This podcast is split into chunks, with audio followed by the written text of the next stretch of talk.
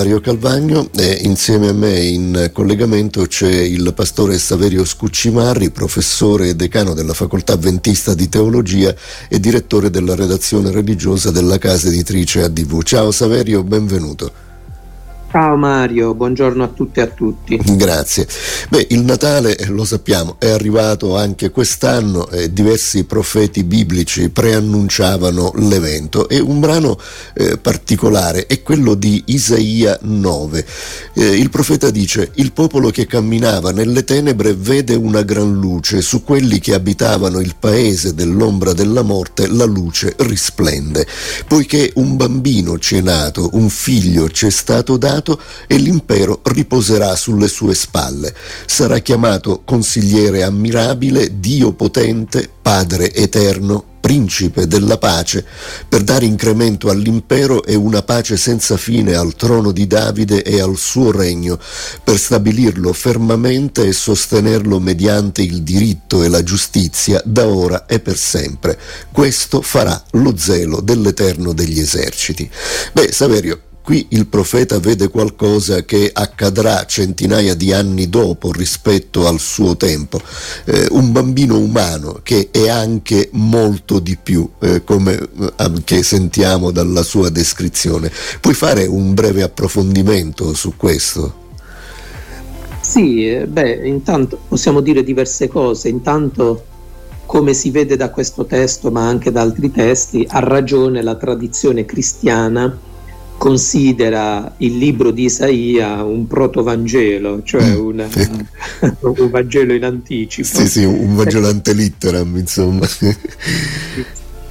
Una serie di, di citazioni eh, contenute nel Nuovo Testamento che vengono prese proprio dal libro di Isaia per dimostrare la messianicità di Gesù o per spiegare il senso dell'opera e della missione di Gesù.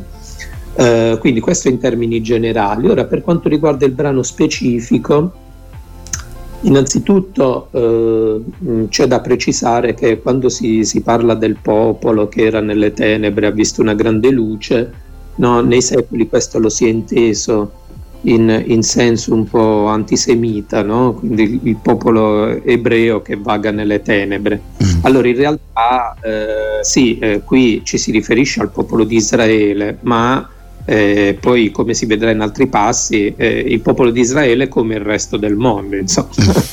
Tutti quanti cioè tutta quanta l'umanità rispetto, rispetto a Dio alla conoscenza di Dio vagava nelle tenebre finché eh, Gesù ci ha portato la luce cioè ci ha manifestato mh, come dire qual è la vera essenza il vero carattere di Dio e certamente i punti che mette in rilievo questo testo che tu hai letto eh, sono due.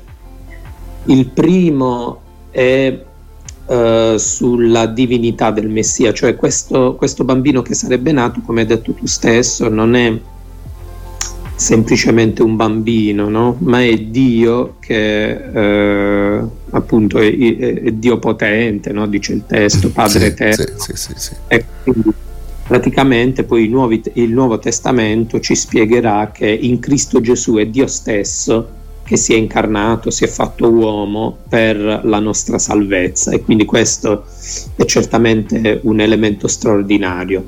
E l'altro elemento che qui è contenuto è l'insistenza sulla pace, no? eh, qui il bambino sarà chiamato principe della pace per eh, stabilire una pace eterna.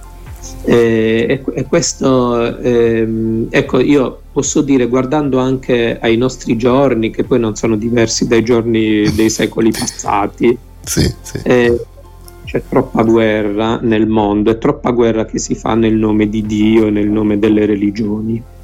Ecco, allora eh, io credo che in questo Gesù, almeno nella comprensione nella religione cristiana è Gesù poi insomma non posso certo, esprimermi certo, certo, per certo. le altre Gesù ci abbia, abbia, portato davvero una luce nelle tenebre dove per tenebre possiamo intendere eh, questa visione errata di Dio come un Dio severo, violento insomma con sempre la mano eh, di lato pronta a sfoderare la spada contro chiunque uh, osi in qualche modo contraddirlo.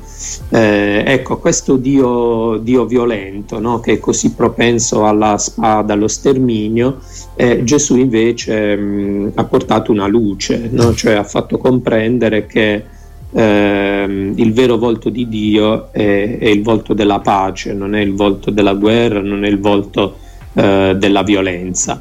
Ecco, questo discorso che faccio non deve essere inteso sen- eh, eh, non sono Marcione, no, Marcione era uno degli eretici della Chiesa antica che diceva che il Dio dell'Antico Testamento era violento, de- invece Gesù, il Dio del Nuovo Testamento, è un Dio pacifico, assolutamente. Eh, voglio solo dire che eh, Gesù Cristo, come dire, ha mostrato meglio il volto, eh, il, il volto pacifico di vita del, eh, del Dio dell'Antico Testamento che evidentemente non solo allora ma anche oggi non è stato compreso fino in fondo. Certo, certo.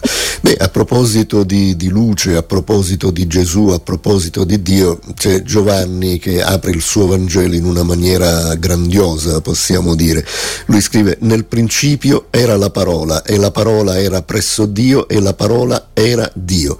Egli, la parola, era nel principio con Dio. Egli, la parola, era la luce vera che illumina ogni uomo che viene nel mondo. Egli, la parola, era nel mondo e il mondo fu fatto per mezzo di lui, ma il mondo non lo ha conosciuto e la parola si è fatta carne ed ha abitato fra di noi e noi abbiamo contemplato la sua gloria come gloria dell'unigenito proceduto dal Padre, piena di grazia e di verità. E Saverio, eh, qui possiamo dire forse il mistero si infittisce perché Gesù ha fatto tutto ciò fino eh, a nascere, insomma per noi, lui che ci ha creati come, ed è diventato eh, anche lui poi parte di questa umanità che ha creato con, con le sue mani, con la sua parola, forse possiamo dire. Eh, eh, è proprio qui la cosa bella e interessante, no? che Dio avrebbe potuto salvarci in vari modi, tra tutti i modi possibili ha scelto di salvarci attraverso l'incarnazione, cioè eh, l'incarnazione vuol dire che eh, se Dio viene a svolgere una missione nei nostri confronti, eh, non la fa comodamente seduto sul suo trono, va bene, ma la fa venendo a stare in mezzo a noi e quindi eh, e, e, e, questa è una cosa straordinaria. Eh, io mh, insegno teologia, ma in particolare insegno la teologia pratica, che è anche teologia della missione. E dal punto di vista della missione questo è un elemento straordinario, cioè l'incarnazione di Gesù ci insegna che non si fa missione, mm, come dire, venendo dall'esterno e cercando di imporre i propri criteri, le proprie vedute sugli altri. Sì, sì. Come è stata fatta la missione, insomma, fino a pochi decenni fa, no? attraverso questa mentalità colonialista, per cui il missionario sente di essere eh, come dire, esponente di una civiltà superiore, quindi anche di una religione superiore, e che cerca di, eh, dall'esterno di eh, imporre agli altri. Ecco, invece Gesù ci insegna che eh, questo modo di fare è totalmente errato. Non è che Dio dal cielo ci ha mandato la sua grazia, ci ha perdonati e ci ha salvati. Eh, prima di tutto Dio eh, si è incarnato e si è fatto uomo, quindi è venuto a stare in mezzo a noi, cioè eh, è venuto a stare nel nostro contesto. Dio non pretende di salvarci dall'esterno, Dio ci salva dall'interno.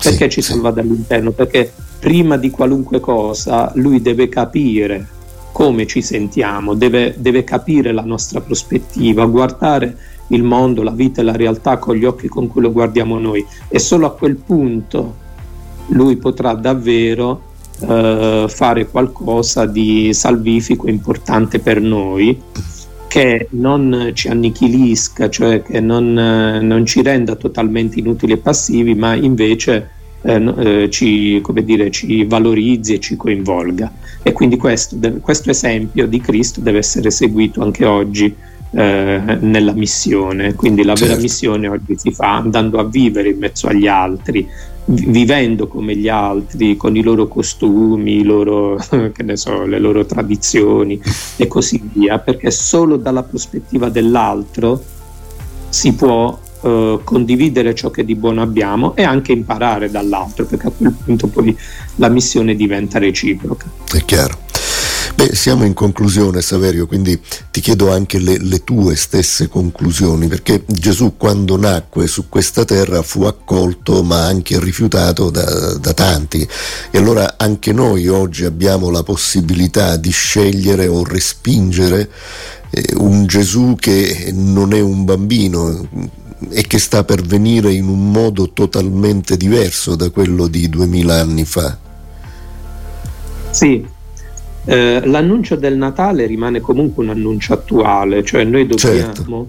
comunque continuare ad accogliere, quindi a interrogarci, ad accogliere ehm, il bambino, non inteso come bambino, ma inteso in tutto quello che abbiamo detto prima, cioè noi dobbiamo accettare e accogliere il fatto che Dio ehm, si rivela nei piccoli e negli ultimi e, e, quindi questo significa che l'unico modo per stare davvero in contatto con Dio è quello di stare in contatto con gli ultimi e con i piccoli. Eh, quindi rimane tutta l'attu- l'attualità del Natale, però come hai detto tu giustamente, oggi, non oggi, è sempre stato così, fin dalle origini del messaggio cristiano, il messaggio del Natale viene, deve, deve, essere completato con il messaggio del, della seconda venuta di Gesù. Ecco, se noi intendiamo il Natale come la venuta di Gesù sulla terra, questo messaggio deve essere completato con eh, il messaggio della seconda venuta di Gesù, sì. dove Gesù invece appunto eh, come di, non verrà nel segno della croce come nella prima venuta. Va bene, quindi la prima venuta di Gesù è stata una venuta in umiltà, in povertà, nel segno della croce, cioè nel segno del sacrificio. Gesù che è Dio che si svuota per uh, raggiungerci nel nostro svuotamento, nel nostro annullamento, quindi raggiungerci nella morte e dalla morte portarci alla vita. Ecco, quando invece Gesù ritornerà, non ritornerà nel segno della croce, ma ritornerà nel segno della gloria. Sì. Quindi ritornerà con grande potenza no? per portare a compimento il regno di Dio, quel seme che lui ha seminato con la sua prima venuta. Adesso eh, Gesù viene per raccoglierne i frutti e per far sì che il regno di Dio non sia più semplicemente una presenza nel mondo, no? cioè un, come dire, un, così, eh, un piccolo ingrediente, ma il regno di Dio possa invece eh, compiersi in maniera totale, quindi estendersi su tutta la creazione. Sì. Questo ritorno di Gesù quindi sarà in grande gloria, potenza e sarà un ritorno per mettere un punto definitivo al male, alla morte, alla sofferenza e introdurci nella vita eterna e nella vita buona che Dio vuole per ognuno di noi. Ecco, quindi in questo Natale eh, certamente versiamo anche delle lacrime per tutte le sofferenze che continuano ad esserci nel mondo, eh, perché insomma non è bello non è bello che noi mangiamo, festeggiamo e a qualche migliaio di chilometri da noi la gente muore. Sì, eh, sì, sì. Cerchiamo anche di partecipare alla loro sofferenza, eh, se, non, se non possiamo fare nient'altro, almeno pregando per loro e ricordandoci di loro. Però allo stesso tempo eh, ecco, manteniamo la consapevolezza che il Natale eh, non è tutto, cioè il Natale ci ricorda quello che Gesù ha fatto, fa, ma eh, ci annuncia anche quello che ancora deve fare. Quindi guardiamo con speranza a Gesù che ritornerà e quando ri- ritornerà metterà a posto ogni cosa. Certo. Bene, riflettiamo su questo e allora un grazie al pastore Saverio Scuccimarri, professore e decano della Facoltà Ventista di Teologia e direttore della redazione religiosa della casa editrice ADV. Alla prossima Saverio, grazie ancora. Grazie a te, ciao, buona giornata a tutti. Eh, ciao.